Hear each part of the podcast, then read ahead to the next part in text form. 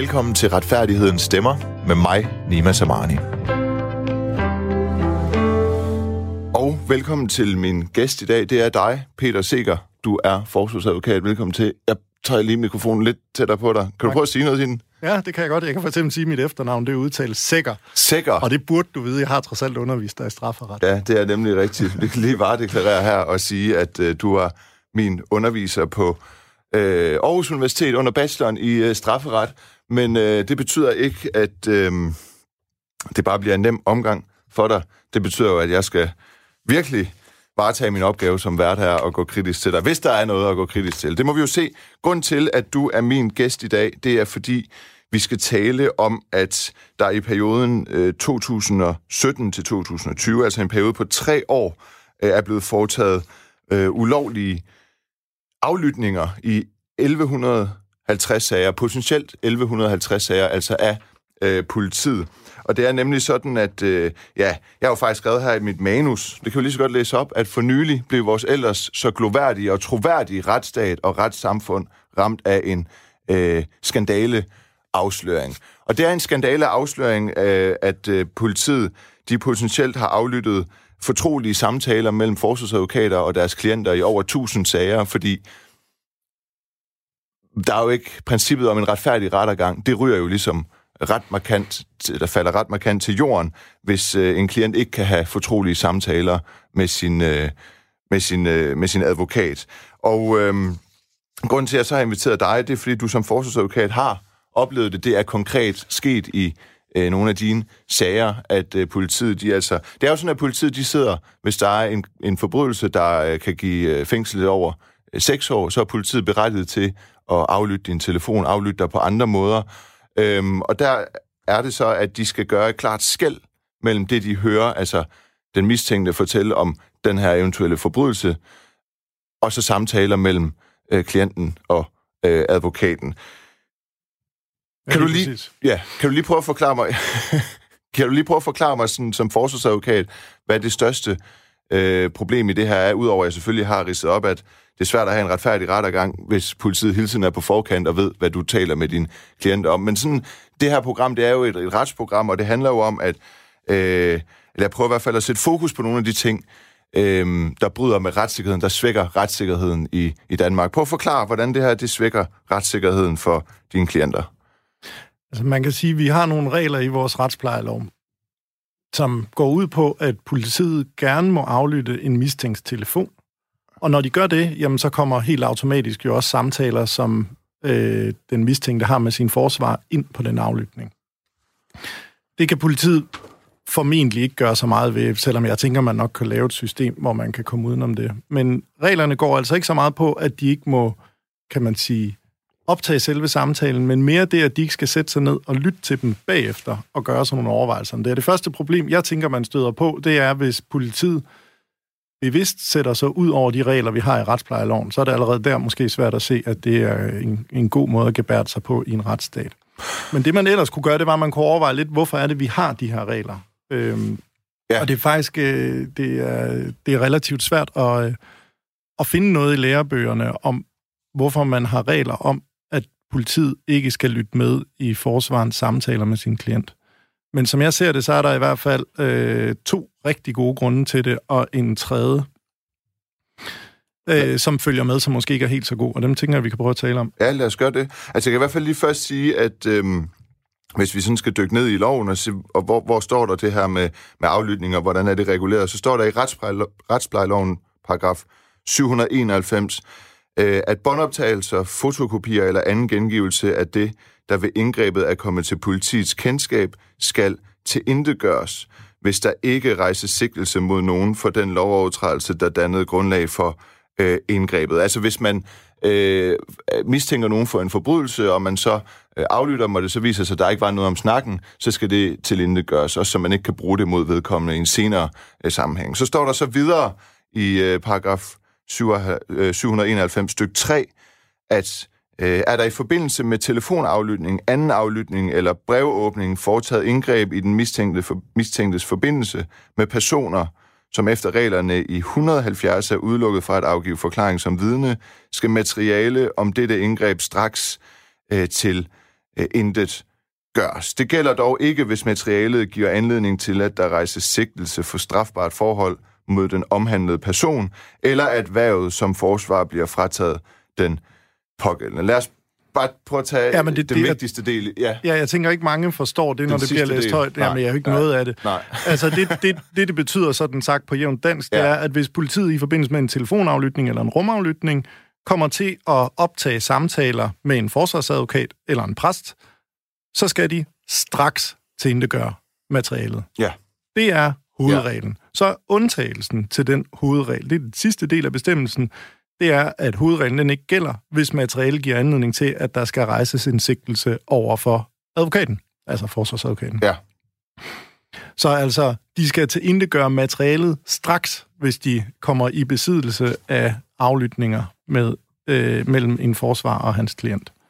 Så jeg har, lad os sige, jeg, vært Nima Samani, har begået noget kriminelt, eller jeg er mistænkt for at begå noget kriminelt, så bliver min telefon øh, aflyttet, og her taler jeg måske med nogle af mine venner om, at øh, åh, hende der, vi, øh, eller ham, som vi stak ned i forbindelse med et røveri i går, sådan og sådan, det må politiet gerne bruge. Det må politiet gerne bruge. Men så lige pludselig, så ligger jeg på, og så ringer jeg op til dig, Peter Sækker, min forsvarsadvokat, og siger det samme. Jamen, der var skulle lige ham her, som vi stak ned i forbindelse med et tyveri i går, så blev det nok til et røveri og så videre. Og så må de ikke bruge den. Så må de ikke bruge den. Ja. Så helt den samme oplysning kan de bruge, alt afhængig af, hvem du siger det til. Øh, den samtale, du har med din forsvar, er heller ikke beskyttet, hvis du går ud og taler med en anden om, hvad du har snakket med din forsvar om. Sådan at hvis jeg nu siger til dig, vi to har en samtale, og over for mig, der indrømmer du, at du har øh, begået det omtalte knivstikkeri, og vi har en samtale om, hvordan du skal forholde dig i forhold til politiet. Det kan være, at du skal nægte at udtale dig, eller der kan være forskellige andre forhold. Der har vi to en samtale om. Så ja. ringer du til din kammerat Dennis og fortæller Dennis, at nu har du talt med mig, og, øh, og jeg har sagt, at øh, det er godt, at du har kendt det der, men øh, du skulle for eksempel ikke udtale dig til politiet. Den samtale med Dennis vil man godt kunne bruge, selvom den refererer indholdet af samtalen med mig. Så det er altså kun vores to samtale, som er beskyttet af de her regler. Ja, og det er den naturligvis, fordi hvad er ellers formålet med, at jeg skulle have en forsøgsadvokat, hvis politiet bare kan sidde og lytte med på alt, hvad jeg siger, også det, jeg siger, øh, til dig, så er de jo hele tiden på forkant. Altså, så har du heller ikke muligheden som forsvarsadvokat for at gøre dit arbejde godt, fordi politiet ligesom har kendskab til, til alt. Det svarer jo sådan set til, at politiet sidder med på alle møder, du har med din... Øh, det kan det gøre med din, med din klient, ikke? Jo, men, men man kan jo også med nogen ret sige, at, at hvis en mand, han rent faktisk er skyldig, ja. og han sidder og fortæller øh, vidt og bredt om, at han er skyldig, Mm, så kan det jo give god mening, at man skal bruge de oplysninger under en straffesag mod ham på et senere tidspunkt. Ja, ja, men hvis han sidder og taler til sin forsøgadvokat om, at han er skyldig, så har han vel stadigvæk ret til, at politiet ikke har kendskab til det. Jo, men det, det svære spørgsmål i den forbindelse, det er jo at finde ud af, hvorfor er det, vi har de regler. Fordi det, altså, det er jo ikke et rigtig godt argument for reglerne, at vi har reglen i sig selv. Der er jo også nogle gode grunde til, at reglerne er på den måde, som reglerne er. Jamen, det er jo, fordi der er jo et overordnet princip Ja, ja. og det, det synes jeg var en god idé at, at, at måske vende. Det er, hvorfor, hvorfor giver det mening, at der er fortrolighed mellem en forsvar og hans klient? Ja, og hvorfor giver det så mening, Peter Sikker, som forsvarsadvokat, at der er fortrolighed mellem dig og dine klienter? Ja, altså, sådan det, der i hvert fald er rigtig let at forstå, tænker jeg, det er, at man som forsvar tit vil have nogle strategiske drøftelser med ens klient, som handler om, hvordan man kan tilrettelægge et forsvar. Hvis der for eksempel baserer en straffesag, vi er på vej i retten, der skal afhøres nogle vidner, og der skal fremlægges nogle dokumenter, så kan jeg godt have en strategisk samtale med min klient om, hvordan vi tilrettelægger det forsvar, i hvilken rækkefølge skal vidnerne afhøres, og i hvilken rækkefølge stiller vi nogle helt bestemte spørgsmål. Det kan godt have betydning for den, øh, det budskab, vi forsøger at formidle. Det kan for eksempel være, at et af anklagemyndighedens hovedvidner lyver, og hvis vi stiller spørgsmål i en helt bestemt rækkefølge, så kan vi få den løgn frem, hvor hvis man for hurtigt får serveret ens punchline i spørgsmålene, mm. så bliver det svært at vise, at vidnet lyver, for de kan nå at indrette sig øh, og fortælle ny løgn, så at sige. De strategiske overvejelser, dem skal politi og anklagemyndighed selvfølgelig ikke kunne følge med i, ligesom jeg ikke kan følge med i politiet og anklagemyndighedens strategiske overvejelser om, hvordan de tilrettelægger bevisførelsen. Så det er simpelthen øh, den helt almindelige form for retfærdighed, at som modspillere i en retssag, der skal vi have de samme muligheder. Det tænker jeg er let at forstå. Det næste, og som måske er, øh, altså kræver lidt mere uddybning, det er, at man for at kunne tilrettelægge det rigtige forsvar, og for at sikre, at uskyldige mennesker ikke bliver dømt, Ja. så er man nødt til at have fortrolighed mellem en forsvar og hans klient. Og når jeg siger det, så er det fordi, at man ret let kan forestille sig situationer, hvor folk de bliver sigtet eller beskyldt for at have gjort noget, de ikke har gjort. Og hvis de bliver afhørt af politiet, så kan de have en stor tilbøjelighed til ikke at fortælle sandheden om, hvad de rent faktisk så lavede. Det kan Ja. for eksempel være, at de i virkeligheden var konen utro, og ikke har ret meget lyst til at komme hjem, øhm, eller komme ind til en afhøring ved politiet og sige, det var ikke mig, der begik det overfald. Det gjorde jeg ikke. Og jeg har faktisk et alibi, for jeg var min kone utro. Øh, jeg, var, jeg var simpelthen ikke på det gerningssted. Jeg var et helt andet Okay, sted. så, Jeg, så, så ja, så helikopterhøjde. En person bliver tiltalt for noget, sigtet for noget, mistænkt for noget, sigtet. Så siger han, du har begået den her gerning, og så siger vedkommende til politiet, det kan ikke være mig, fordi jeg har på det her tidspunkt været ude og øh, knalde udenom. Jeg har været min kone utro. Men det vil jeg helst ikke have, I spørger min kone om, fordi så finder hun jo ud af, at jeg har været utro. Så han står i en situation og mener, at han er uskyldig, og det kan bevise være, at han er utro, men det må ikke komme frem. men det må ikke har komme frem. utro. Og så vil man måske være tilbøjelig til den dag, der kommer en betjent og banker på døren ja. Og sige, øh, nej, der var jeg godt nok ikke lige, og nej, jeg var, godt nok, jeg var ikke lige på gerningsstedet, og jeg var heller ikke lige hjemme med min kone. Og så kom med en løgn om, at man var i Bilka eller et eller andet. Ikke? Og så undersøger politiet videooptagelsen for Bilka og konstaterer, at der var han ikke. Og så tænker de, så er han jo løjet, så var han nok på gerningsstedet. Og på den måde, der kan man sige, kommer man lidt i problemer. Så hele fundamentet for, at sandheden her kommer frem, altså at man i virkeligheden var konen utro, og man derfor havde et alibi, hele fundamentet for det, det er, at man kan have en stille og rolig, fortrolig snak med ens advokat, fortælle ham, jeg har faktisk været min kone utro, og være 100% sikker på, at den oplysning aldrig kommer videre. Kun hvis man er 100% sikker på det, tør man jo at fortælle det. Ja. Og hvis man så kan fortælle ens advokat det, så kan det være, at ens advokat kan berolige ham og sige, og jo, det kan vi sagtens fortælle politiet, det kommer ingen vej, det kommer aldrig din kone for øre, og så kan man blive frifundet for det overfald, man ikke har begået. Men det kan også være, at advokaten kan sige, okay, men ved du hvad, det kan faktisk godt give mening, du bare lader være med at udtale dig, og så kan jeg fremlægge nogle oplysninger. Det kan for eksempel være, at jeg beder politiet om at indhente oplysninger om, hvor en telefon har befundet sig, og vi så den vej kan bevise, at man ikke har været på gerningsstedet. Så det med, at man kan have en fortrolig samtale med ens klient, er fundamentet for, at vi kan få den rigtige version frem, fordi man erfaringsmæssigt ved, at folk har alle mulige mærkelige grunde til ikke at fortælle sandheden til politiet. Alle mulige andre grunde, end at de øh, er skyldige.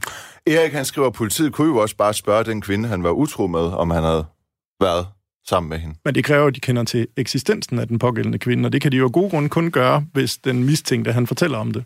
Eller hvis de så ulovligt aflytter samtaler mellem den mistænkte Ja, det er rigtigt. og forsøgkender dig. Og jeg skal lige sige, grund til, at jeg nævner det her, at Erik skriver, det er fordi, du kan, kære lytter, skrive på øh, skrive ind til os på 1424. Du skal starte din sms med R4. Mellemrum indholdet af din besked, altså 1424. Start din sms med R4. Min gæst i dag, det er dig, forsøgsadvokat øh, Peter Sækker. Øh, er det korrekt udtalt? Nej. Nej, Sækker. Sækker. Sådan. Peter Sækker. Og det er jo sådan i det her program, Retfærdighedens Stemmer, at jeg, øh, hvis, hvis du er en trofast lytter og tænker, normalt så sidder Nima Samani, der interviewer øh, politikere og magthavere. Ja, det er korrekt, det plejer jeg normalt at gøre. Øh, jeg har også før haft en anden forsvarsadvokat inden, det var Nima Nabipur, som er Britta Nielsens øh, forsvarsadvokat. Og det er jo sådan i det her program, at jeg interviewer øh, og har gæster, øh, som på en eller anden måde spiller en øh, afgørende rolle i vores øh, retssamfund, på godt ondt, hvad man nu øh, kan mene om det. Og det kan så være alt fra lovgivere til, til aktører, der, øh, der har deres daglige gang hos domstolene. Og det har du jo som forsvarsadvokat. Øhm, Nima Navipur, jeg havde inde over forsvarsadvokat for Britta Nielsen. Øh, du er for en af Britta Nielsens Døtre. døtre. Okay, og der er tre i alt, som er øh, tiltalt for Hæleri med hensyn til en del af, af de penge, som Britta Nielsen har stjålet fra den danske stat. Okay. Og grund til, at jeg nævner det, at du er, øh, er forsvarsadvokat for en af Britta Nielsens døtre, det er fordi, at øh, i den sag, der er det nemlig kommet frem, eller der har du fået kendskab til, at politiet har aflyttet samtaler mellem dig og Britta Nielsens datter. Kan du lige prøve at forklare, øh, Ja, hvad også det går ud på, og hvordan I har fundet ud af det overhovedet? Ja, også, også i, i den sag har politiet, som i så mange andre, øh, anvendt det efterforskningsmiddel, som er aflytning. Og øh, i den sag, ligesom i alle andre sager, så betyder det, at de bonder alle samtaler, der er mellem øh, den telefon, der aflyttes, og alle dem, der ringer. En af dem, der ringede, og en af ja. dem, der blev ringet til, det var mig. Og det betød også, at mine samtaler blev optaget i politiets aflytningssystem. Politiet gjorde så ikke det, at de slettede samtalerne straks.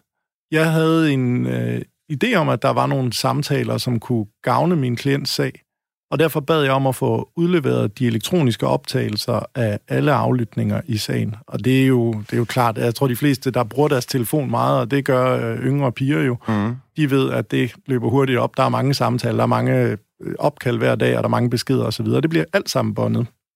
Og da jeg så sad og gennemgik det, så stødte jeg på nogle samtaler med mig selv. Og det undrede jeg mig noget over. Og øh, dels fordi de ikke var slettet, sådan som loven kræver, men ikke bare var de ikke slettet, der var sågar en af samtalerne, som politiet havde skrevet helt ud, altså siddet og lyttet til, og så skrevet et referat af den samtale, jeg havde ført med min klient. Jeg skal lige forstå, hvis det er så, og det er det jo, det er et så stort problem for retssikkerheden og vores retsstat, hvis politiet de bare sidder og lytter med, når nogle mistænkte har en samtale med deres forsvar, til den, der i senere sammenhæng skal forsvare dem i en retssag. Hvordan kan det så være, at når de foretager noget, der er så gralt og så ulovligt og så stort et problem i forhold til vores retssikkerhed, demokrati og retssamfund i det hele taget, at de ikke er mere omhyggelige med, at du ikke finder ud af, at de sidder og har aflyttet samtaler mellem dig og din klient? Altså, at man må tro, de simpelthen Hvorfor skulle de levere det? Hvorfor skulle, du, hvorfor skulle de levere det? Man, jeg tænker, at politiet leverer det til dig med vilje. Politiet vil gerne have, at du ved, at de har aflyttet samtaler mellem dig og Britta Nielsens datter, der er, der er sigtet og tiltalt.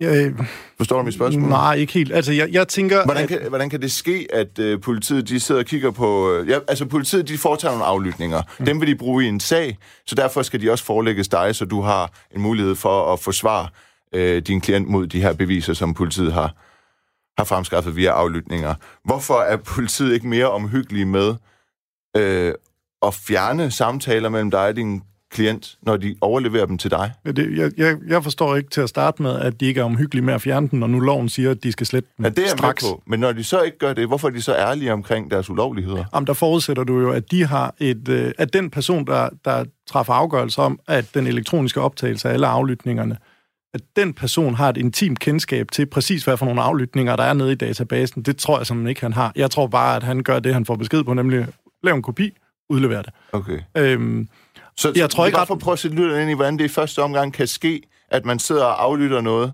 som er okay, altså som handler om et kriminelt forhold, en samtale mellem din klient og vedkommendes venner, og så lige pludselig når de til en samtale mellem, altså kører båndet bare? Nej, øh, Ja, det går, at vi skal have det med, hvordan ja. deres aflytningssystem fungerer. Ja. Øh, hver eneste samtale, som bliver ført på sådan en telefon, bliver optaget som en fil for sig. Og sammen med den lydoptagelse, der bliver der lagret nogle oplysninger om, hvilke telefonnummer, der ringes til eller fra. Faktisk også om e-mail-nummer, altså telefonernes stelnummer. Mm. Og så bliver der lagret oplysninger om, hvad for et telefonnummer, der ringes til eller fra. Altså begge ender af telefonopkaldet bliver registreret, hvad er det for nogle numre, hvad er det for nogle e-mail-numre, altså stillenummer på telefonen. Udover det, så bliver der registreret nogle oplysninger om den telefon, man aflytter. Hvor befinder den sig hen i verden? Hvad for en telefonmast går den på? Så bliver der lavet noget om tidspunkter, om varighed og samtaler. Så det betyder, at hvis der har kørt en aflytning øh, over en længere periode, så kan der være tusindvis af samtaler i mm. sådan en øh, i sådan en database hos politiet. Og det er altså tusindvis af enkelte lydfiler, hvor man så skal sidde og gennemgå, hvad er det for en telefonnummer, der er ringet til eller fra. Ja. I, i, I den her ja. sag, der, øh, der har man øh, tid der gennemgået samtalerne, og altså ikke fået slettet straks de samtaler, der var med forsvarerne. Det, du så spurgte om før, det er, hvorfor, hvorfor udleverer man den så? Hvorfor prøver man ikke at dække over, at man har dummet sig? Og jeg tænker, det mest nærliggende er, at den person, der træffer afgørelsen om at udlevere optagelserne, fordi vi beder om det som forsvar, den person, han har ikke noget kendskab til, at der er begået den fejl. Det er den ja. første mulighed. Den anden mulighed er, at han har kendskab til det, men siger, ja. okay, vi er dumme os, vi må bare lægge det frem, som det er. Det er jo, som det er. Øh, den mulighed er der også. Øh, Men det, er jo, det må man jo så sige til, til, til anklagemyndigheden eller politiets forsvar. Det vil jo så være meget ærligt, ikke? Jo, det vil det... i givet fald være, være meget ærligt. Og så er der den sidste mulighed, det er, at øh, den, den person, der har siddet og nedskrevet den aflytning, øh, han ikke har nogen som helst anelse om, at man efter loven ikke må aflytte øh, og gemme forsvar og klientsamtaler. Hvad er dit indtryk som forsvar i tilfældet? Det ved jeg ikke, men jeg vil gerne have det afklaret. Og derfor har jeg også ja. øh, bedt så jeg kommer redegøre for det, og har af to eller tre omgange fået forskellige redegørelser. Og fælles for de redegørelser var, at de ikke er ret gode til at besvare de spørgsmål, der påkalder sig min interesse. Det er sådan nogle spørgsmål som, øh, hvem har rent faktisk haft adgang til, til de her lydoptagelser, og, øh, og i hvilket omfang er der, er der blevet lyttet til dem. Øh, det, det har jeg ikke øh, fået svar på, og da jeg, da jeg synes, der blev svaret øh, ufyldesgørende eller ligefrem udenom, så er jeg endt med at melde forholdet til den uafhængige politiklagmyndighed. Så må de prøve at undersøge, hvad der er op og ned i det. Og der ligger sagen så, øh, der ligger sagen så nu? Ja, øh, og jeg, jeg ja. tænker, at hvis det viser sig, ja. hvis det viser sig, at man øh, ikke har styr på reglerne, og man ligefrem ikke har styr på reglerne i 1150 sager, så, så er det et ledelsesmæssigt problem. Så, så er der nogen ved ledelsen, der mangler at uddanne deres medarbejdere. Så har jeg svært ved at se, at der ikke der er et, et så stort problem, så er der noget at arbejde med for den uafhængige politiklagemyndighed. Men, hvis jeg kan nå at sige det, hvis det viser sig, at øh, man rent faktisk har kendt reglerne, og lavet de her aflytninger alligevel, og gemt dem på grund af en hvad skal man sige, en, en strukturfejl i anklagemyndigheden, for det er bare sådan, man gør, man gemmer alle samtaler, man er for dårlig til at få dem slettet. Hvis det er tilfældet, så er problemet så meget desto større på det ledelsesmæssige plan. Så har man simpelthen lavet et system, der, der gør, at man altid aflytter forsvarssamtaler, man ikke får fortalt de medarbejdere, der sidder og lytter dem efter, og skriver referater af samtalerne, at alt, hvad der er med forsvarerne, øh, det skal I slet, og her er forsvarende i den konkrete sags telefonnummer, få slettet det med det samme. Hvis man ikke har sådan et system, så er det jo klart, at man kommer til at gemme dem, men det er også et ledelsesmæssigt problem. Så har man problem. faktisk et system, der mere eller mindre er givet til at bryde retssikkerheden og de regler, der er i retsplejeloven for at sikre retssikkerheden. Ikke? Så har man altså... i hvert fald et system, hvor man ikke kan, kan undgå at bryde loven. Ja, men, men øh, der er nogle lytter, der skriver ind, at de skriver, det er nogle mere generelle spørgsmål til dit virke som, som forsøgsadvokat, og hvad man kan komme ud for. Det skal jeg nok nå. Det må vi lige sætte de sidste 10 minutter af til. Vi skal også tale om, øh, hvordan du, altså sådan som, som, øh, som forsøgsadvokat oplever, at det generelt står til med retssikkerheden i, i Danmark. Det kan vi måske prøve at, at, at lave en konklusion på senere, fordi der er jo, det er jo ikke første gang. Altså, jeg har også været i arkiverne og kunne se i 2007, hvor man troede, at... Øh, at øh, advokaten Peter Jørne havde en interesse i at påvirke nogle vidner. Der har man også fundet ud af, at, øh, at der er blevet samtaler mellem øh, Peter Jørne, som så var øh, mistænkt i den situation, samtaler mellem ham og hans øh, forsvarsadvokat Michael Juhl Eriksen, der var blevet øh, optaget. Hmm, og øh, i 2012, tror jeg, Mette Grits Dage finder ud af det. Der, mm, så, ja, det så, kan så, jeg huske ja, ja. Det er otte år siden. Og så har der været det her med den store hash-sag, øh, at, at, at også har været en anklager, som, som har prøvet at påvirke øh, vidner, som var politibetjente, til at sige noget bestemt. Eller i hvert fald sendt nogle mails, der var lidt for hyggelige til, til politibetjente, hvilket øh, man ikke må. Der må ikke være sådan en, en, en dialog mellem anklager og politibetjent vidner øh, under sagens forløb, og i det hele taget også. Prøv ligesom at tage alt det her og så sige, hvor, hvordan står det jo egentlig til med retsstaten Danmark anno 2020? Det kommer vi videre til. Jeg spurgte dig om, og det kommer måske lidt væk fra, du er jo forsvarsadvokat for, for Britta Nielsens øh, ene øh, datter øh, som er øh, øh, tiltalt for hæleri. Ja, og der øh, har du så fået kendskab til det her med, at øh, de har politiet har aflyttet samtaler mellem dig og, og hende. På lige start, du, du, du sagde noget om, hvordan du, du, øh, du, du, du finder ud af det her. Du, du får selvfølgelig leveret alle aflytninger, alt hvad der er blevet aflyttet, og så gennemgår det, og så kan du se, hov, der er mit telefonnummer, det er en samtale mellem mig og klienten her. Ja, det, ja der står, øh, mit telefonnummer står ude i venstre side som samtalepart, og så står mit navn der også, og, og nu hedder jeg Peter Sækker. Og, og der er trods alt ikke sådan rigtig mange, der hedder det i det her land, så man kunne nok uden de store kraftanstrengelser have sprunget de samtaler over. Man skulle ikke have lavet sådan ret øh, sige, grundige undersøgelser for at konstatere, at det nok var forsvarssamtaler, og så få dem slettet med det samme. Og så, og så er de jo så transkriberet her. Der kan du ja. med det samme se alt, hvad de har aflyttet politiet mm-hmm. øh, af samtaler mellem dig og hende. Ja, så ikke bare, de, ikke bare er de gemt i ja. strid med loven, men, men man har også været i gang med at skrive i hvert fald nogle af dem ud. Altså det, du kalder transkribere dem. Okay. Så hvad, er de kommet, har de fået kendskab til nogle oplysninger her, som kunne have en afgørende konsekvens for sagen? Hvad kommer det til at betyde? Hvad har de fundet ud af? Hvad kommer det til at betyde? Altså, grunden til det her, det overhovedet øh, kom frem, det var fordi, at jeg havde tænkt mig at afspille en af aflytningerne inde i, øh, inde i retten. Ja. Øh, det var en, en aflytning, som efter min opfattelse støtter min klients forklaring. Men resultatet blev, at, øh, at, at anklagerne de brokkede sig, og dommeren gjorde også, og så er jeg faktisk endt med at, øh, at lægge mig ned og sige, fint, så, så gider jeg ikke afspille den. Så vil jeg hellere stå på den moralsk høje hest og sige, skal der være med at aflytte de samtaler, end, end at begynde at mudre det billede ved at trække samtalen ind i sagen. Men, men efter min opfattelse, så støttede samtalen altså min klient sag, og det var, det var grunden til, at jeg forsøgte at afspille den i retten. Okay, men, men, men er det informationer, de har altså fået kendskab til, som, som kan have en afgørende øh, betydning for sagen, eller hvordan? Altså efter min op- opfattelse, men, men, men jeg har jo ført samtaler, så altså på den måde kender jeg dem jo. Øh, der er ikke noget som helst, der belaster min klient i de samtaler, hun har ført med mig. Øh, det, det er der faktisk ret sjældent som forsvar. Det, det, det hører absolut til sjældenhederne som forsvar, at nogen de ringer op og siger, hov, jeg har i øvrigt lige øh, begået drab, eller hov, jeg har i øvrigt lige øh, begået hæleri med hensyn til 3,5 millioner kroner. Det, altså, det der med Hvorfor? at ringe til sin forsvar og erkende, at man har gjort øh, noget strafbart, det, det findes ikke rigtigt. Hvor, hvorfor egentlig ikke? Altså, jeg tænker mig selv som, øh, som uerfaren. Hvis jeg skulle begå noget kriminalitet, så ville jeg være helt grøn og uerfaren og umoden omkring det. Så ville jeg da sagtens kunne se mig selv ringe i panik til den eneste, jeg ville tro, jeg kunne være fortrolig med, altså min forsvarsadvokat, og sige, prøv her, jeg har gjort det her, jeg har fucket op. Øh, hvordan kan du hjælpe mig til ikke at blive dømt eller få et Jamen, mindste straf jeg, siger, som jeg, muligt? siger Hvor- heller er ikke, øh, jeg siger heller ikke, det aldrig sker, og, og det er faktisk også blevet sat på spidsen i nogle enkelte lejligheder, eller ved nogle enkelte lejligheder. Der var på et tidspunkt en, en ret medieomtalt sag med en mor, der var forsvundet ud i en skov med sine fire børn øh, oppe i det nordjyske. Og øh, politiet finder ud af, at den er rustende gal, og hun formentlig er på vej ud for at tage livet af sine børn. Nu sagde jeg, at det var fire børn, det kan godt være, det var to eller tre, men jeg husker det som fire børn. Hun tager ud i den her skov, og øh, politiet bliver, øh, eller på vej derud ringer hun til en advokat, som var advokat i en samværssag, hun havde, og sagde til advokaten et eller andet. Det, hun sagde, førte i hvert fald til, at advokaten straks ringede til politiet og sagde, I skal ud i den skov, og det skal være nu. Og da politiet kommer ud i skoven, der øh, er børnene bedøvet med noget medicin, og det er også ret tydeligt, at hun har været i gang med at føre, tror jeg, et støvsuger, en støvsugerslange fra bilens udstødning ind i kabinen på bilen. Så det virker ret oplagt, at hun har været ved at tage livet af sine børn. Men hun er stoppet.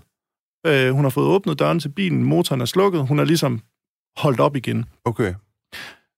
Det er strafbart som drabsforsøg, hvis hun ikke er trådt øh, frivilligt tilbage. Altså hvis hun som et udslag af, af fortrydelse, hun har simpelthen fortrudt, hun vil ikke tage livet af sine børn, så kan hun ikke straffes for drabsforsøg. Men hvis hun er stoppet, for eksempel fordi, at hun er bange for, at politiet øh, opdager hende, så er det strafbart Ja, så som det ikke er god vilje, hun er stoppet, Lige så er det præcis. frygt for at blive opdaget. Ja, så, Ja. så er det strafbart som Ja. drabsforsøg. Ja. Og derfor er det helt afgørende for at finde ud af, om hun kunne straffes for drabsforsøg på sine børn, hvad hun havde sagt til advokaten. Okay. Politiet øh, vil gerne have den oplysning, og her er det jo ikke en aflytning, men problemstillingen er lidt den samme, og siger, at den samtale, hun har ført med sin advokat, er ikke en fortrolig samtale, for han var ikke forsvar på det tidspunkt. Han var jo kun advokat i en børnesag, eller en samværssag om børnene. Og forsvaren sagde, men hun ringer jo til mig, mens hun er ved at begå noget strafbart. Så nu er jeg, og jeg er blevet hendes forsvar i den sag, så vi må, vi må sidestille det med den situation. Og det ender med at retten noget frem til, at han ikke havde pligt til at udtale sig advokaten om, hvad hun havde sagt til ham i den samtale, og hun kunne derfor heller ikke dømmes for drabsforsøg, for man kunne ikke bevise, om, om det var frivilligt tilbagetræden, eller fordi advokaten sagde, nu kommer politiet. Nej, altså fordi man ikke kunne få den udleveret, så kunne politiet ja. ikke finde ud af, om hun stoppede, fordi ja. Politiet var på vej, eller Ja, lige om det var i præcis. god vilje. Lige Ikke? præcis. Men, okay. man kan også sige, at det ville være vildt nok at ringe til sin advokat, for at finde ud af, om man kunne nå at til, træde tilbage, Jeg, og ikke blive dømt. Har, ja. eller har du prøvet det før? Har du prøvet, at der er en klient, der ringer til dig og siger, hvad skal der til, for at jeg kan undgå at blive dømt for det, jeg er i gang med lige nu, fordi jeg har fortrudt? Det kan jeg ikke huske. Det, det vil jeg faktisk ikke udelukke at ske. Nej. Øh, Okay. okay. det, det, det er meget muligt. Men, men det er meget, meget sjældent, den Ja, ja, ja. type samtaler, Ja. man fører. Øh, Ja. Altså, min erfaring er bare, at jeg, jeg har ikke nogen konkret erindring øh, sådan lige nu om, at nogen har ringet til mig på telefonen og sagt, at jeg er også helt vildt skyldig i et eller andet helt vildt groft. Og derfor så bliver det bare ret let et problem, når politiet lytter med i de samtaler, vi har, fordi det let kommer til at handle om de her to problemer, jeg har været inde på. De strategiske overvejelser, og så nogle måske mere personlige ting, som ingen skal følge med i. Ja, okay. Jeg siger lige til, til dig, kære lytter, hvis du er kommet på, at du lytter til Retfærdighedens Stemmer her på Radio 4. Mit navn, det er Nima Samani, og min gæst i dag, det er forsøgadvokat Peter Sikker. Og øh, vi taler om i dag, hvorfor det er så stort et problem for danskernes retssikkerhed, at politiet ikke bare har aflyttet mistænktes øh, telefonsamtaler, men også deres samtaler med deres forsvarsadvokater. Og jeg har jo sådan noteret mig her, at det er jo et problem både for princippet om en øh, retfærdig rettergang. Hvordan skal man kunne gå ind og øh, forsvare sig på retfærdig vis, hvis politiet de ved alt, hvad man siger til sin forsvarsadvokat på forhånd. Øhm, det er også et problem i forhold til retten til ikke at inkriminere sig selv, ved at tænke. At, altså det her med, at øh, det i dansk lovgivning er, er, er indskrevet, eller er et princip, at man ikke øh, kan tvinges til øh, ja, at afsløre sig selv. Altså sige, at man har begået noget kriminelt. Man kan heller ikke blive tvunget til, man kan ikke blive tvunget til at vidne mod sig selv. Det er simpelthen det. Man kan heller ikke blive tvunget til at vidne mod øh, sin nærmeste kæreste, forældre, børn, hvad det nu kunne være. Øh, det, det, det går vel også ind og bryder med, med, med det princip. Ja, men jo ikke mere end, at du jo bare kunne lade være med at sige det i telefonen. Altså, derfor synes jeg ikke, at det er et vældig godt argument. Altså, Men så hvis politiet de hører en sige til sin advokat, jeg har slået ham her ihjel, men politiet godt ved, at den oplysning må de ikke bruge, så bruger de den ikke i retten, men politiet har den jo stadigvæk som et meget, meget vigtigt og tungt efterforsknings. ja, især hvis det for eksempel er sådan, at de Så på er daværende tidspunkt de ikke ved, de skal gå efter, ikke? Jamen, hvis nu de på det tidspunkt slet ikke har en mistænkt i den pågældende drabsag, og, og en, en eller anden person i en helt anden sag øh, ringer til sin forsvar og øh, siger, jeg har faktisk slået en ihjel, det er ham herovre. Men det er sådan nogle, det er sådan nogle eksempler, som man godt kan konstruere, men som i min verden virker helt utroligt tænkte, for det er ikke sådan, verden Nej, nej, er. men absolut. Men det er så også for måske den gængse lytter, der skal ja. selvfølgelig ikke tage ned til min lytter. Men hvis man ikke lige er øh, uddannet jurist som dig og har arbejdet som forsvarsadvokat i rigtig mange år, Ah, nej, men det er så, så, så er det måske den slags eksempler, der er nemmere, nemmere at forholde sig til. Men du siger så, at... Men, men det, der, det der er problemstillingen Ja, er jo, at det gælder om at lave et system, ikke hvor vi får skyldige frifundet, for det er ikke det, der er målet med de her regler, men det er en mulighed for, at nogle mennesker, som rent faktisk er uskyldige, får et fortroligt rum, hvor de kan fortælle oplysninger til deres forsvar. Oplysninger, som de ikke tør gå ned og sige mm. til politiet. For eksempel om, at de har været konen utro. Ikke? Mm. Øhm, og det, der så bliver problemet i for eksempel sagen med Britas børn, er, at ikke bare har politiet båndet samtalerne og ikke slettet dem, og ikke bare har de sat sig ned og skrevet dem ud, men de har også udleveret dem til de øvrige forsvar. Så det vil sige, ret private samtaler, jeg har haft med min klient, har min klients søskende haft mulighed for at sidde og lytte med deres forsvar. Og omvendt, at de samtaler, de har ført med deres advokater, har vi haft mulighed for at høre. Øhm, og i den her sag øh, er det ikke mit indtryk, at der er no, no, nogen reel bekymring i det. Men jeg kan sagtens tænke mig sager, hvor det vigtigste forsvar, det er, at det er den anden tiltalte, der er den skyldige.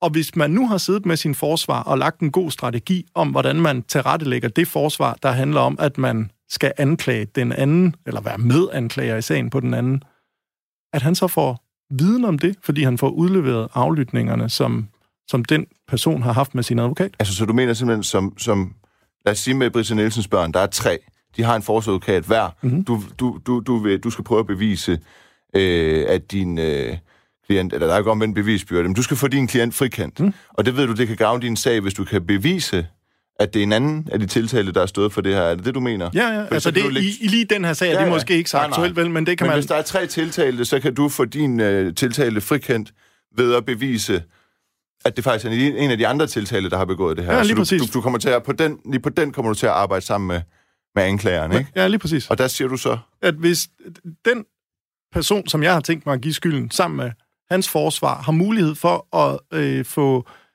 sige, meget fortrolig oplysning om, hvad for en strategi vi har tænkt os at lægge, Ja.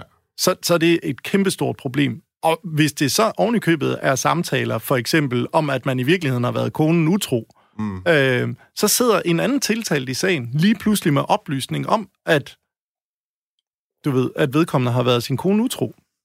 Og det er jo helt utroligt krænkende, at sådan nogle øh, oplysninger, som skal være helt fortrolige, at de ikke forbliver fortrolige, men så bliver... der er ikke, Delt ud. altså tiden går ret hurtigt, øh, Peter Sækker, der er gået 20 minutter tilbage af udsendelsen. Så lad os lige, fordi jeg ved, vi skal jo tale om, hvad en løsning så kunne være ved det her. Hvad skal man overhovedet, hvordan kan man løse det her problem, at politiet de ikke falder over øh, falder over, siger i godsøjen, samtaler mellem dig og dine klienter, når de aflytter. Så kan man jo bare sige, at de skal bare lade være. Men det lader de jo så tydeligvis ikke være med. Hvad kan så en løsning være? Det skal vi også lige prøve at snakke om senere, om du har et bud på. Men jeg ved, at øh, nu siger du, at i den her sag, hvor du forsvarer Ida Brisa Nielsens børn, der, øh, der har det nok ikke haft nogen konsekvenser, at de har aflyttet samtaler mellem, mellem dig og hende. Øh, men det, det ved jeg, at du har du også øh, du er også advokat for forsvarsadvokat for øh, for rockere i nyerne, kan man vist godt tillade sig at sige. Og der ved jeg, at du har du har haft en klient, som var rocker, eller som er rocker, øh, hvor sagen virkelig er blevet påvirket af det her med, at politiet de ulovligt aflytter samtaler mellem dig og dine klienter. Ja, ulovligt gemmer dem, og ulovligt nedskriver dem bagefter, ja. ja. Øhm, det, det er helt rigtigt. Det drejede sig om en, en, en, en rocker, der har siddet i fængsel meget længe, og da han øh, sad i fængsel, der havde han først en øh, kæreste, og fik, som han fik et barn med, og siden mødte han en anden kvinde, som kom og besøgte ham i fængslet, og de udviklede et forhold. Og øh, han kom tættere og tættere på hende, og efterhånden som han gjorde det, så overtog hun også for eksempel sådan noget som kontakten med hans nye, øh, eller hans tidligere, barnet fra det tidligere forhold. Øh, det var ligesom hende, der stod for at sørge for, at det barn kom ind på besøg i fængslet. For det er jo rigtig så svært, din, når man sidder... Din klient er i fængsel. Min klient er i fængsel. møder en ny kvinde. Møder en ny kvinde, har et barn med en tidligere, øh, et tidligere den, bekendtskab. Den nye kvinde, han møder, formidler kontakten mellem mellem ham og det barn, han har med den tidligere ja. kvinde, fordi det er jo rigtig svært at gøre, når man sidder i et lukket ja. fængsel. Så det har han brug for hjælp til. Det stod hun for. Og Hvad efterhånden, var han øh, dømt for? Er han dømt for øh, drab og røveri. Okay. Afsonet en straf på 16 års fængsel. Okay. Og efterhånden, som øh, afsoningen skred frem, så øh, kuldsejlede hans forhold til barnet af det første bekendtskab. Hun kom barnet sjældnere og sjældnere, og til sidst så holdt hun helt op med at komme, og han fik at vide, at moren til barnet ikke ville have, at han skulle se sin datter. Øhm, og det har jo ikke rigtig noget at gøre, når man sidder i et lukket fængsel. Det kan han jo ikke gøre noget ved. Men heldigvis så øh, kunne den nye kone fortælle ham, eller den nye kæreste fortælle ham, at hun var blevet gravid, og desværre aborterede hun. Så blev hun heldigvis gravid igen, men aborteret på ny. Og alt var sådan set øh, så fryd og gammel, for på et tidspunkt blev han prøveløsladt, og han vidste, at den her nye kvinde, hun var heldigvis, hun havde en, øh, en god stilling på Rigshospitalet, hvor hun var chefsygeplejerske, og tjente gode penge, og hun havde også en formue. Hun ejede blandt andet en hel del ejendom, herunder det hus, han skulle ud og bo i sammen med hende. Så da han bliver løsladt, så bliver de, bliver de gift. 11. 11. 11, tror jeg det var. Så blev de gift, og, øh, og kunne så starte et, et godt og trygt samliv sammen. En, øh, en dag, så møder han sin, sit tidligere kvindelige bekendtskab, moren til hans barn. Ja. Og siger til hende, øh, hvad, hvor, hvorfor, hvorfor er det, jeg ikke øh, må se min datter mere? Øhm, så siger hun, ikke må se din datter. Det, hvad snakker du om? Du må da gerne se, det var da hele tiden måtte se din datter. Det er din, det er din nye kone, der siger, du ikke vil, vil se hende. Du vil ikke have noget med hende at gøre. Og det kunne han jo ikke rigtig forstå. Og så finder han ud af, at der faktisk har været ført en sag i statsforvaltningen om samvær med det barn, og hans nye bekendtskab på hans vegne har sagt, at han ikke ønsker at se barnet, og der er blandt andet øh, en del sms'er mellem dem. Altså hende der, den nye, der skulle den formidle nye, kontakten der, mellem... Der skulle formidle barnet. kontakten. Hun har sendt nogle ret vilde beskeder, hvor der står noget i stil med, øh, at han aldrig ønsker at se sit barn, og han håber, barnet vil tage navneforandring, og sådan nogle helt fjollede ting, hvor man tænker, wow, og det var han jo vældig ked af. Ja. Og så tænker han, hende min nye kone, hun er måske ikke helt den, jeg troede, hun var, så jeg, jeg prøver lige at undersøge hende lidt. Og da han begynder at undersøge hende, så finder han ud af, at hun faktisk slet ikke var ansat på Rigshospitalet. Han finder ud af, at hun, øh, når hver morgen hun tog afsted, han aner ikke, hvor hun har taget hen. Det hus, de bor i, ejede hun ikke, sådan som han troede. Det var et, hun havde lejet, og de var vist oven købet bagud med huslejen. Han finder ud af, at hun aldrig har været gravid. Det er en løgn, hun har bildt ham ind. Øhm, og han finder ud af, at den motorcykel, han lige har solgt, den har hun faktisk taget alle pengene fra. Øhm, så han er, øh, lige pludselig er han sådan i økonomiske problemer. Jeg kan godt se, hende der skal jeg ikke tilbringe mere tid med. Jeg mange faktisk at sige, at han også opsøger den nye kones eksmand og finder ud af, at, øh, at ikke bare havde hun en eksmand, men at de faktisk var gift, mens hun så ham regelmæssigt i fængslet. Okay. Så han er på en hver måde blevet snydt og bedraget af så hende det er en kvinde, man kan sige, der på en eller anden måde har spekuleret i at, at, at, at malke en indsat for, for, for alle hans penge, penge og ja. så videre, mens han er inde. Også sit, også sit faderskab. Og jeg har jo aldrig hørt om sådan en situation, for det er jo sådan noget, man ellers kun ser på film.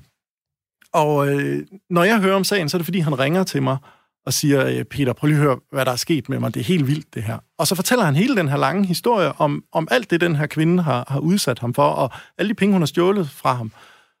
Og han har konfronteret hende med det, og sagt, prøv lige at høre, vores forhold det er slut, og hun vil for enhver pris have, at de bliver sammen. Hun vil gøre alt, for at de kan blive sammen. Og han siger, prøv lige at høre, vi, vi skal ikke være sammen. Vi, vi skal fra hinanden. Men jeg vil have de 235.000 kroner fra min motorcykel, som du har taget. Og så aftaler de, at han skal tage hjem til hende. Og han ringer til mig på vej derhen og siger, fortæller hele den her historie, siger han er på vej derhen. Jeg siger, stop, stop, stop. For alt i verden, du må ikke tage hen til hende der. Hun kan jo finde på hvad som helst. Hun vil gerne have dig tilbage. Mm. Og den eneste måde at få dig tilbage på, det er at få dig tilbage i fængsel. Så du skal ikke tage hjem til hende der. Hun kan finde på at beskylde dig for hvad som helst. Så tog han hjem til hende. Kommer ind ad døren som aftalt. Øhm, og da han træder ind ad døren, så bliver han anholdt af politiet, som beskylder ham for at være i besiddelse af et skydevåben. Og under hans seng, øhm, som hustruen i øvrigt indrømmer, at hun har ret tidligere på dagen, uden at opdage skydevåben, der finder politiet et skydevåben. Ikke med hans fingeraftryk og ikke med hans DNA, men der ligger et skydevåben. Og så bliver han anholdt og varetægtsfængslet. Og hvis man kommer i en dansk retssal og siger, hør lige her, jeg tror, det er min ekskone, der har plantet et våben på grund af, og så hele den her lange historie, som jeg nu har fortalt, så er der ingen, der gider at høre på, og slet ikke en som ham, en drabstemt rocker. Og den eneste grund til, at nogen gad at høre på ham i den sag, og han endte med at blive frifundet, det var fordi politiet havde optaget og læret og transkriberet de samtaler, han havde ført med mig om hele det her forløb, hvor man kunne høre hans fortvivlelse og hans frustration over alt det, konen havde gjort ved ham. Og så måske også fordi, at da, hun, da han så var blevet varetægtsfængslet, så valgte hun at stjæle nogle flere af hans penge. Og øh, lave forskellige andre ting, blandt andet skrive videre med den tidligere kvinde om, så, om samværet med barnet. Så din klient bliver frikendt for... Våbenbesiddelsen på grund af den samtale, han fører med mig om alle de her forhold. Så din klient bliver frikendt for våbenbesiddelse, fordi politiet ulovligt er kommet til at aflytte en samtale mellem dig og din klient, hvor klienten siger, det kan simpelthen ikke være rigtigt, jeg har sgu ikke noget våben derhjemme. Nej, det siger han Nej. ikke i samtalen. Okay. det, men han, man kan sige, at han fortæller om hele det forløb op til, at han bliver anholdt. Ja. Som er en hel masse detaljer, om, som at hun viser ham for penge, og hun, hun kunne måske finde på at plante noget på ham. Alt det her, ja. ja. Altså, og i, i det øjeblik, hvor øh, han så skal hjem og have 235.000 af hende, hvor jeg siger, lad nu være med at tage hjem til hende, og han siger, jeg skal jo have mine penge. Ja. I det øjeblik, der har politiet simpelthen lige fået et anonymt tip om, at øh, der ligger et våben under hans seng, øh, og, øh, og hvem, hvem kan næsten være kommet med det anonyme tip, kunne være en tanke. Og, øh, og, og når man ser sagen i, i det lys, så er det selvfølgelig lidt anderledes, end hvis man bare har en drabstømt rocker, der kommer og siger, ah, men det er nok min kone, der forsøgte at snyde mig, og så har plantet det så, våben. politiet må ikke efter dansk lovgivning aflytte samtaler mellem en forsvarsadvokat og forsvarsadvokatens klient. Det ved en klient, eller det regner din klient og dig selvfølgelig med, at de ikke gør, mm. så derfor så finder retten det troværdigt, alt hvad han har sagt til dig i den telefonsamtale, fordi i den telefonsamtale har I jo troet, I kunne tale ærligt til hinanden, fordi ja. I sidder der ikke og regner med, at i Danmark, der sidder politiet og aflytter samtaler, det, det... der krænker retssikkerheden så meget, ja. og derfor så øh, har man simpelthen vurderet, at han har talt helt frit fra hjertet ja, og der. så kunne, så kunne oplysningerne jo efterfølgende afprøves. Men det, at man den mistanke om, at hun kunne finde på at beskylde ham for at have begået noget strafbart, at den, den mistanke ikke var opfundet til lejligheden, da våbnet først var blevet fundet, men var en mistanke, man havde inden, og som vi havde drøftet, sammenholdt med, at hun var sådan en, der rent faktisk, du ved, beskyldte ham for ting, han ikke havde gjort, stjal hans penge og løj om alt for ham, og havde et motiv til at gøre det for at kunne holde på ham. Der, øh, der, der gav det måske ret god okay. mening. Så altså politiet har sådan stik imod alle principper om at beskytte øh, retssikkerheden og, og, og retten til en retfærdig rettergang, aflyttet en samtale mellem dig og din øh, klient, som så ender med at få ham frikendt. Lige præcis. Okay. Og det tænker jeg faktisk nærmere vil være det resultatet. Ja, det kan du sige, men, men det tror jeg nærmere vil være resultatet, hvis flere af de her samtaler kommer frem. Men det kan bare ikke nytte noget. Altså, det, der er ting, som skal være fortrolige. Det er som, det, det er som at gå til gynekolog, det har man mm. jo nok heller ikke lyst til at gøre øh, på en briks nede midt på strået. Vel, der er ting, man ønsker skal være fortrolige, og så man kan have i fred med nogle ganske få mennesker, og det er altså blandt andet samtaler mellem forsvar. Men så kan man jo så sige her, det er jo meget nemt at sidde og sige, men øh, så skal... Øh, altså, fordi politiet har jo en hel masse teknologiske øh, skridt, de kan foretage sig i forbindelse med, med efterforskning og aflytning og så videre. Øhm, og der er også en, der skriver en... Øh, en øh, Jens Petersen fra Nykøbing Falster skriver, en fil skrives jo af en computer, og så kunne man gætte, øh, så kan man jo sætte et mærke på forsvarernes telefonnummer, så den ikke øh, gemmer ja, filen. Det, det, er tænker, det så simpelt? Det, det vil jeg tro, det er, men nu, jeg sidder jo ikke og bruger politiets aflytningssystem. Så jeg kan ikke vide det, men jeg, jeg har svært ved at forestille mig, at man ikke ret let kunne lave en teknisk løsning på problemet. Og hvis det ikke er tilfældet, så er det i hvert fald ret let at fortælle den betjent, der sidder med aflytningssystemet, hvad forsvarens telefonnummer er, og så sige, de samtaler, der er til eller fra det her telefonnummer, dem skal I holde jer fra og få dem slettet med det samme, sådan som der står Men i loven. Tror du, tror du som forsvarsadvokat, det handler mest om, at politiet de tjusker, når de kommer til at aflyse samtaler med dig, mellem dig og din klienter, eller tror du, det er øh, øh, svage sjæle, der bliver fristet? Jeg, jeg, jeg synes, det er umuligt at vide, ja. om det er det ene eller det andet. Ja. Men bare, at man kan stille det spørgsmål, som du nu stiller, gør jo, at det må man hellere komme til bunds i. Og det tænker jeg også er målet med undersøgelsen af de der 1150 sager. Men, ja, men når man laver... retfærdigvis sige, at, at Rigspolitichef Torgild Fod siger, at forsvars, jeg citerer, forsvarsadvokater skal naturligvis kunne stole på, at telefonsamtaler med deres klienter altid håndteres i fuld overensstemmelse med lovens regler. Det er meget beklageligt, at vi kan konstatere, at det øjensynligt ikke er sket fuldt ud. Vi gennemgår nu alle slette anmodninger for at sikre os, at sletningerne er foretaget fuldt ud, og vi vil orientere de berørte forsvar, hvis det ikke øh, har været tilfældet. Det er selvfølgelig bare for at sige, at det er jo heller ikke for politiet er særlig øh, fedt det her. Det må jo ikke ske. Altså, man, man skal jo ligesom kunne stole på politiet, ellers så går det også ud over deres arbejde, ikke? Jo, jo, det kan du sige, men, men man kan også sige, at det, nu er det trods alt politiet, og ikke nogen har hvem som helst. Og hvis nogen skulle overholde landets lov og regler i det her land, så tænker jeg, at, at, at politiet vil være den første til det. Ja, men så sidder så, der også så en rigspolitichef og, og, og, og siger det samme som ja, dig, ikke? Ja, ja, på bagkant. Men, ja, ja, men det var da bedre, om man til at starte med havde ja, lavet et system, så man ikke fik bragt sig i den situation, hvor man skulle ud og beklage. Ja. Ja.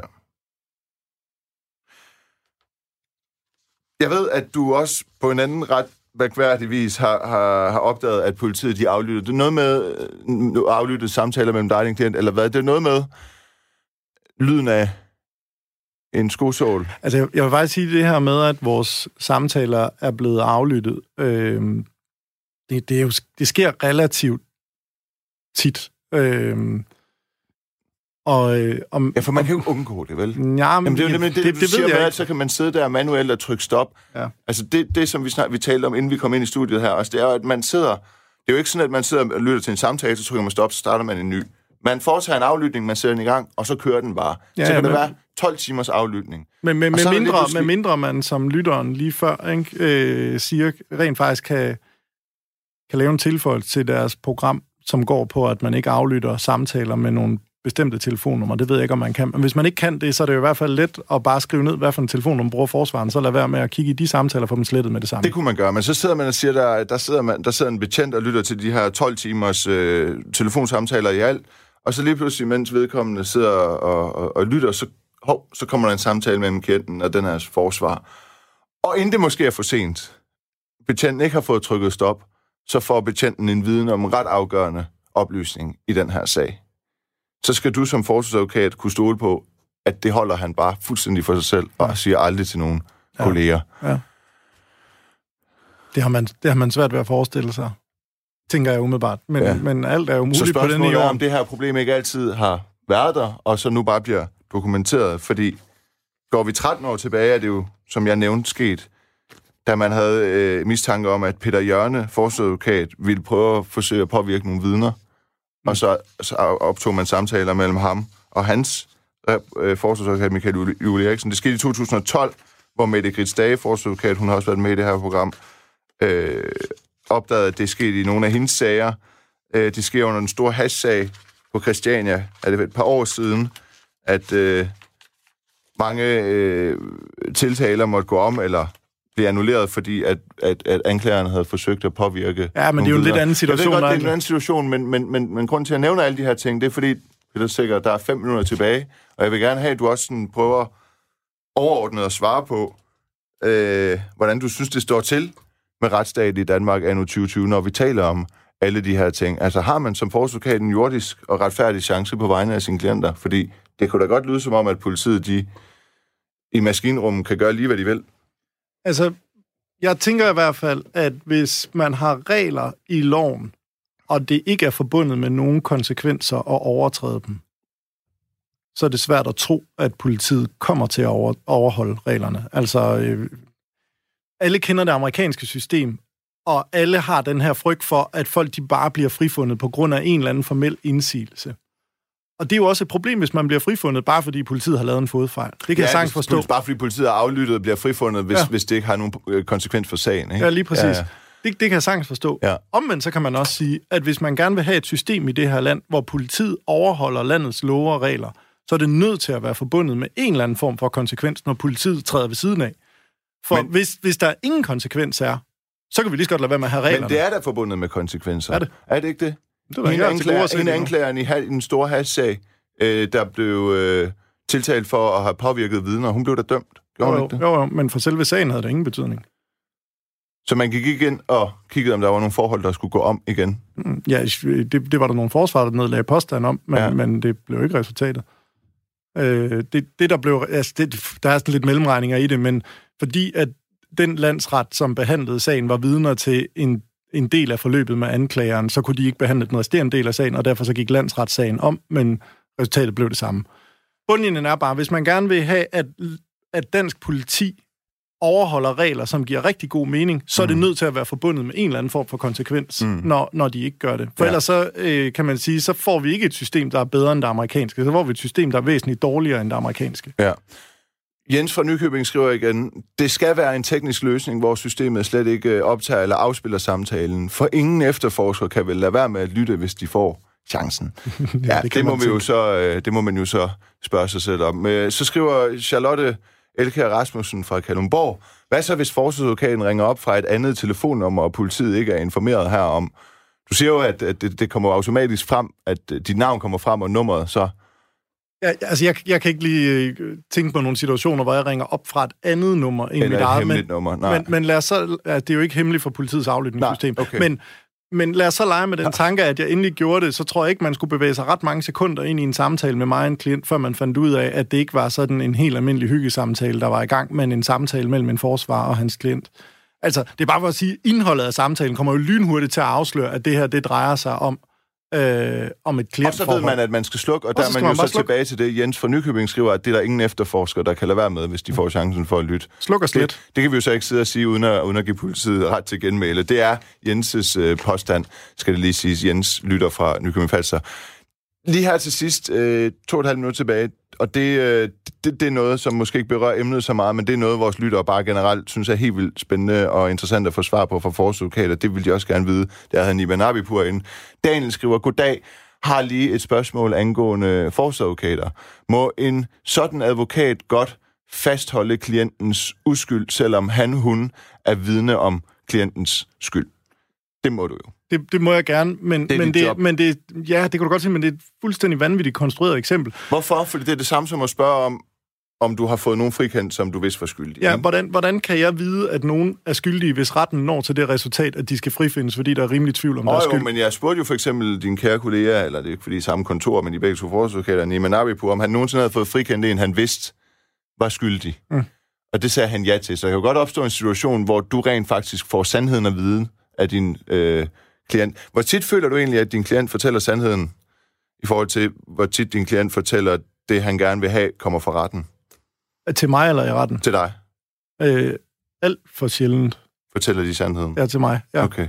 Øh, alt for sjældent. Ja. Øh, og jeg, så det, du faktisk siger her, det er, at du rigtig tit faktisk ikke ved, sandheden om uskyld eller skyld. Du forholder dig bare til det, du har. Som ja, og så må man ja. altså også bare konstatere, at folk kan godt finde på at sige, at de har gjort noget, som de ikke har gjort. Det findes der tonsvis af eksempler på. Ja, er, det, øh, er det omkring 50 mennesker, der har tilstået drabet på Palme? Mm. Altså folk kommer rent ja. faktisk og siger, at de har gjort ting, som de ikke har gjort. Så det er ikke nødvendigvis et rigtig godt udtryk for, hvem der er den skyldige og hvem der ikke er.